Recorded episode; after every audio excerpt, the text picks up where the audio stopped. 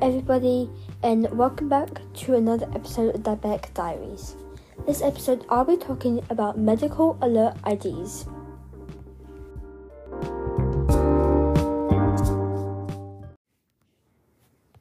Well, you might be wondering what is a medical alert ID?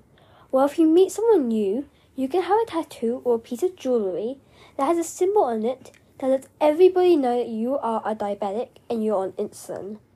You can have a necklace or a bracelet or a tattoo of the symbol. You can have this if you are type 1 or a type 2. If you're a diabetic and you have one of these things, you should wear it as often as you can because you'll never know when you might need it. If you have it as jewellery, you can find it in any shape or size. If you have it as a tattoo, you can have it anywhere that is seeable, like your wrist or upper arm. I wanted to be clear that medical alert IDs are for anyone with a condition. You usually have writing on the back or below letting people know what condition you have. Thank you everyone who is listening to my podcast.